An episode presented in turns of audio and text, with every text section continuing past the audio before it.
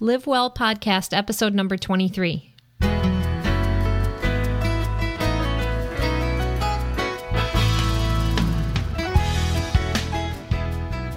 Hi, and welcome to Live Well Podcast. I'm Kim. And I'm Allie. We are a mother-daughter team from the Chicagoland area. I hope you've gotten used to the new name, although our format is the same. How are you doing, Allie? I'm good. How are you? Good. We are here to bring you simple tips in order to live well. Yes. So do you want to just get started? Sure. All right. We've got two topics today we're going to combine together. One will be about makeup, and the other one is about eyebrows. So our first, I'm going to talk about flawless makeup, and the secret to flawless makeup is preparing your skin. So the best way to get a natural, flawless look with makeup is to start with healthy skin, and obviously, I mean, that plays into diet and exercise also. Preparing the skin is the way to achieve a radiant finish, and we're going to have some tips for you today that you can follow so you can have a more youthful, hydrated look in your skin. And the bonus part is that the makeup will be a lot easier to apply. So the first tip is to be sure to use an appropriate pH-balanced cleanser.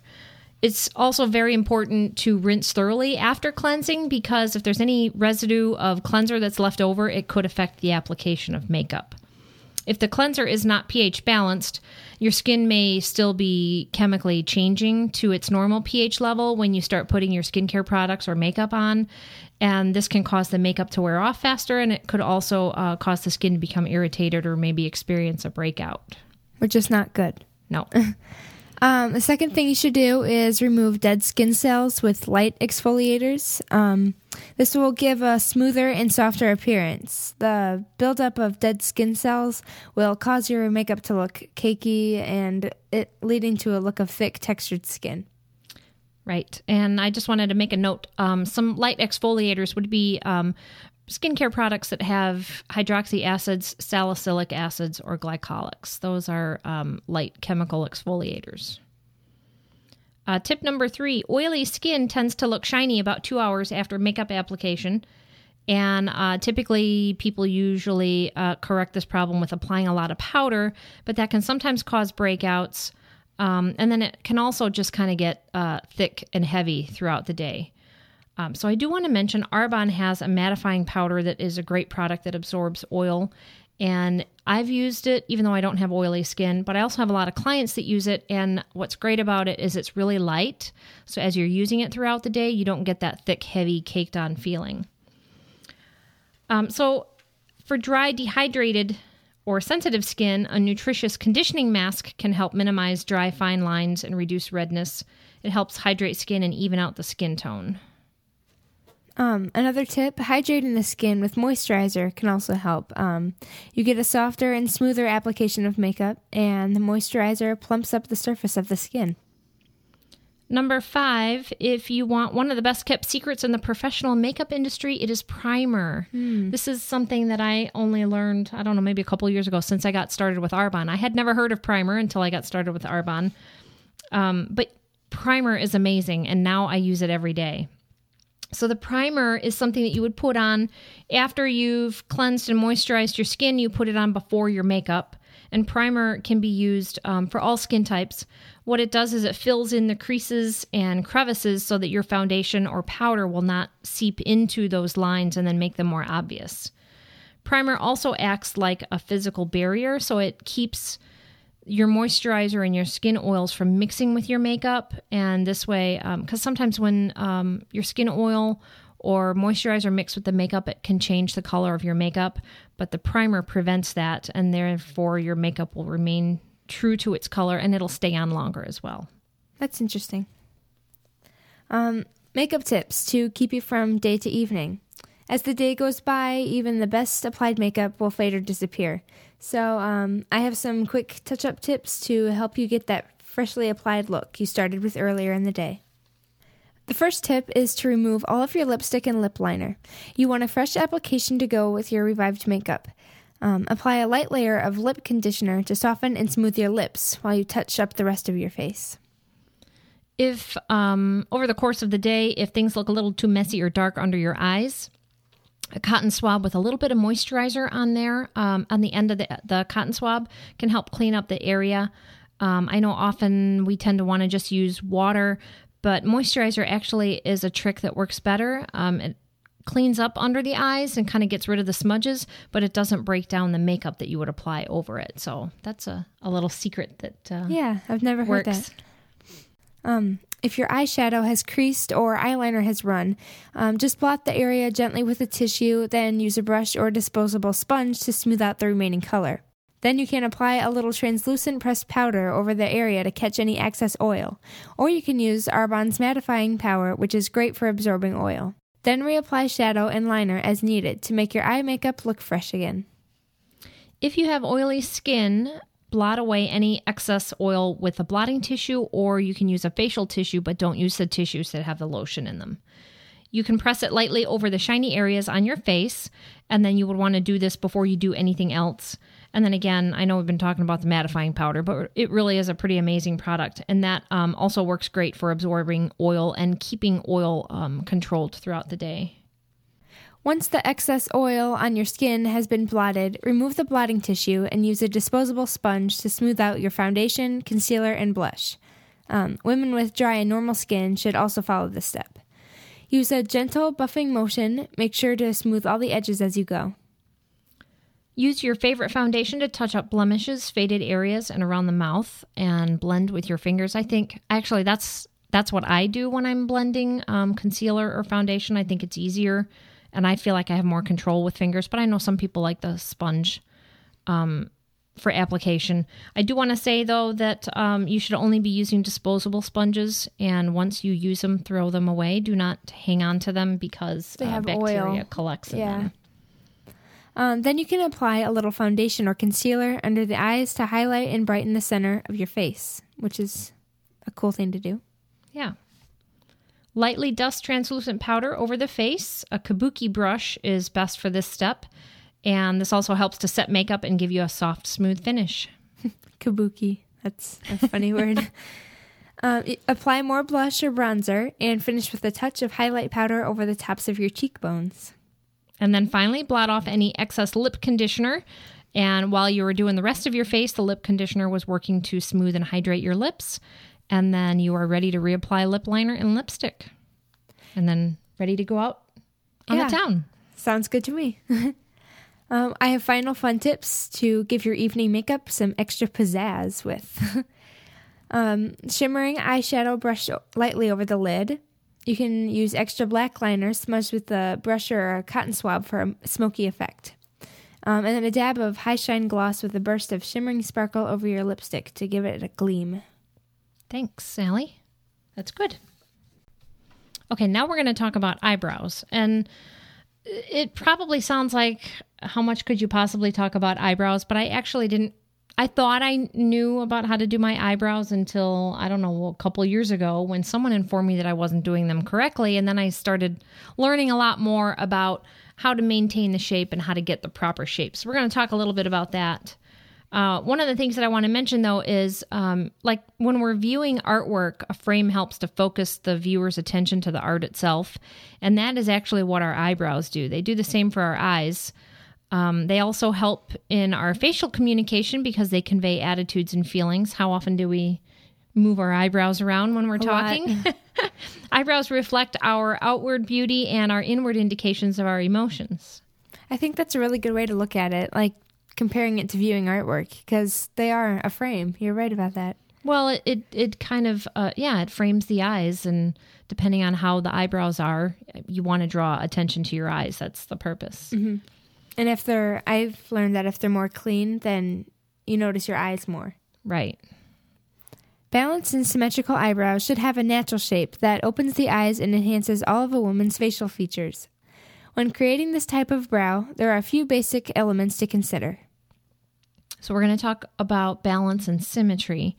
Because we draw attention to our brows repeatedly by using them to add emphasis in conversation or for expression, as we were just talking about, it's important that they remain as realistically symmetrical as possible. In achieving balance and symmetry for the eyebrows, you should follow these basic rules. As we go through these rules, I just kind of wanted you to know that These are useful if you want to reshape your brows, and it kind of gives you a guideline as to, you know, where your brow should start, where it should end, and where the art should be. Some of it might sound a little bit tedious, and, you know, not everyone needs to follow all of these steps, but we'll get you set up. So the first thing that I want to talk about for the starting point is determining the inner edge of the brow. And it's easiest to use like a small brow pencil. And if you run it vertically along the side, the right side of your nose, so it's flush against your face, and then where it hits your brow on the inside starting point of your brow, that's where it should be. So if you imagine putting that pencil along your nose and up towards your eyebrow, where that pencil ends is where the eyebrow starts. So you want to mark that spot and then repeat on the left side. So basically to make sure you don't go too far towards the center. Right. Although the error that I had made was I was tweezing my brows too far apart. So actually my brows weren't coming in close enough towards my nose. So I've seen people where they let them grow in too close, you know, so then you run the danger of it starting to look a little bit like one brow. Right. Unibrow thing. Unibrow. But my mistake was they were too far apart. So I needed to start letting my eyebrows fill in a little bit to extend them a little bit. Does that make sense? Yeah, it does. Okay. This tip is about arching. To find your arch by holding the base of the pencil at the center of your lips and angle it until the inside edge of the pencil aligns with the outer edge of your iris, and which is the color part of your eye. The highest point of the arch should be where the inside edge of the pencil meets your brow. And then you can repeat it on the other side. Okay, and then the ending point, you'll locate the outer edge of your brow by holding the bottom of the pencil at the center of your bottom lip and then aligning the top of the pencil with the outer corner of your right eye. And where the inside edge of the pencil hits your brow is where it should end. And then mark that spot with a pencil and then repeat the step on the other side. This one is about sketching in the shape. Using a brow pencil or a brow powder on a soft round brush, lightly sketch in your ideal eyebrow silhouette based on the points you determine in the previous steps. Use a white pencil or concealer stick to mark any stray brow hairs that fall outside of the determined perimeters. Next, you want to tweeze the stray hairs that you've covered with the white pencil or the concealer. So you want to pull the skin tight and tweeze the hairs in the direction of the hair growth. I think pulling it tight helps you to, I think it doesn't hurt as much that way. But definitely you want to pull in the direction of the way the hair grows. Don't rush, and then move back and forth between the brows every few hairs, and then step back often to look at your whole face. And I do want to mention that it's best not to use a magnifying mirror. I know often, you know, this might make sense because then you can see them better. But sometimes using a magnifying mirror allows you to see too much, and then often people will over tweeze. So just use a regular mirror, and then to keep up with it, you would tweeze newly sprung stray hairs every few days. Trim random extra long hairs. Use a brow brush to brush your hairs straight up. With brow scissors, regular scissors aren't sharp or small enough. Trim any hairs that extend above the natural brow shape. Brush brows straight down and trim hairs that extend below it.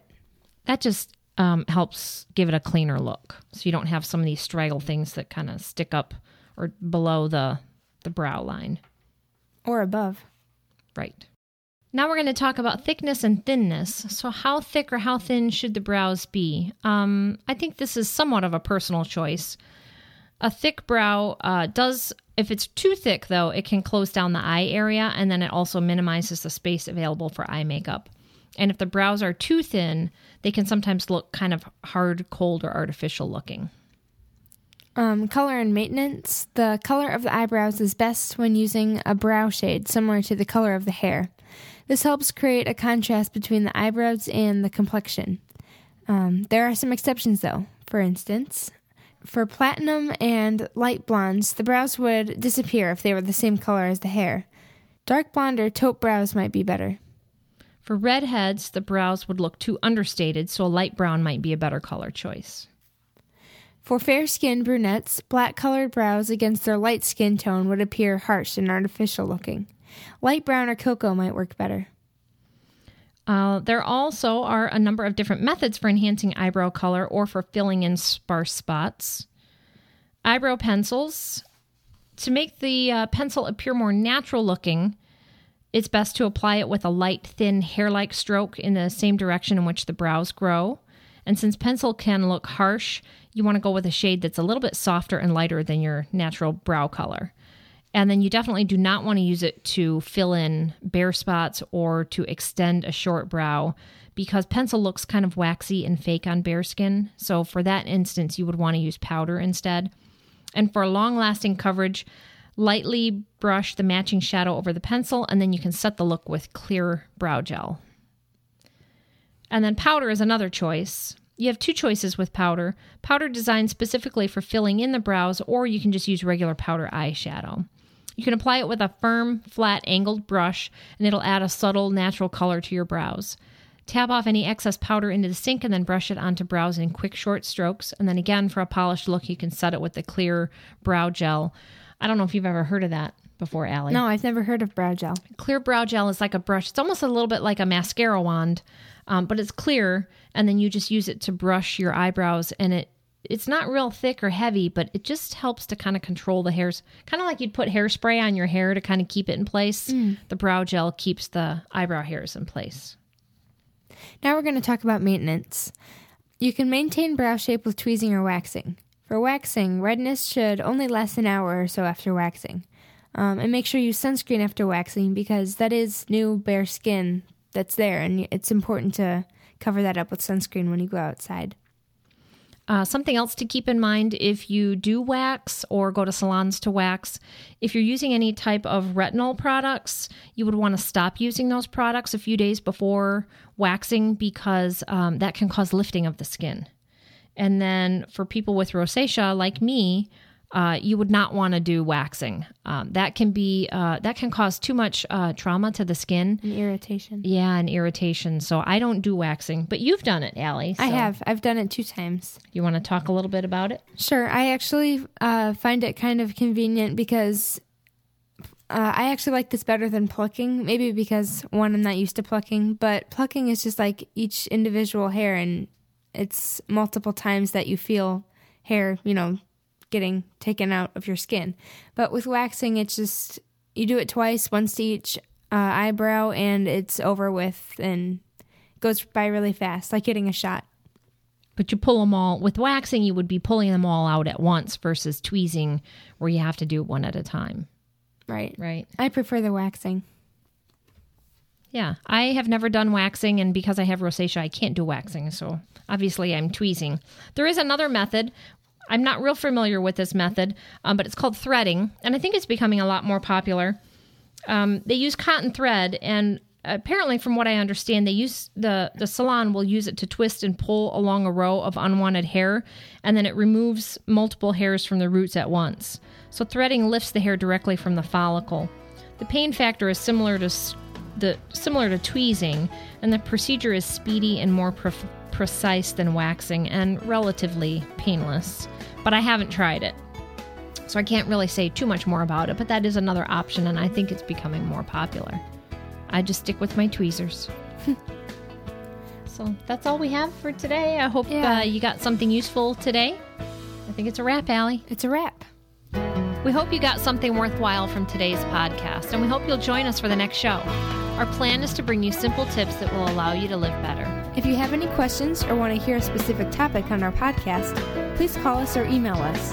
We'd love to hear from you.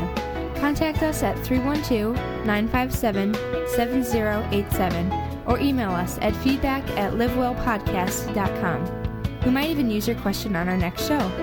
You can also find us at livewellpodcast.com, our website. Thank you so much for listening. We appreciate all of you. Lord willing, we will be with you on our next show. Have a joyful, healthy week. Simple information to help you live well and bloom where you are.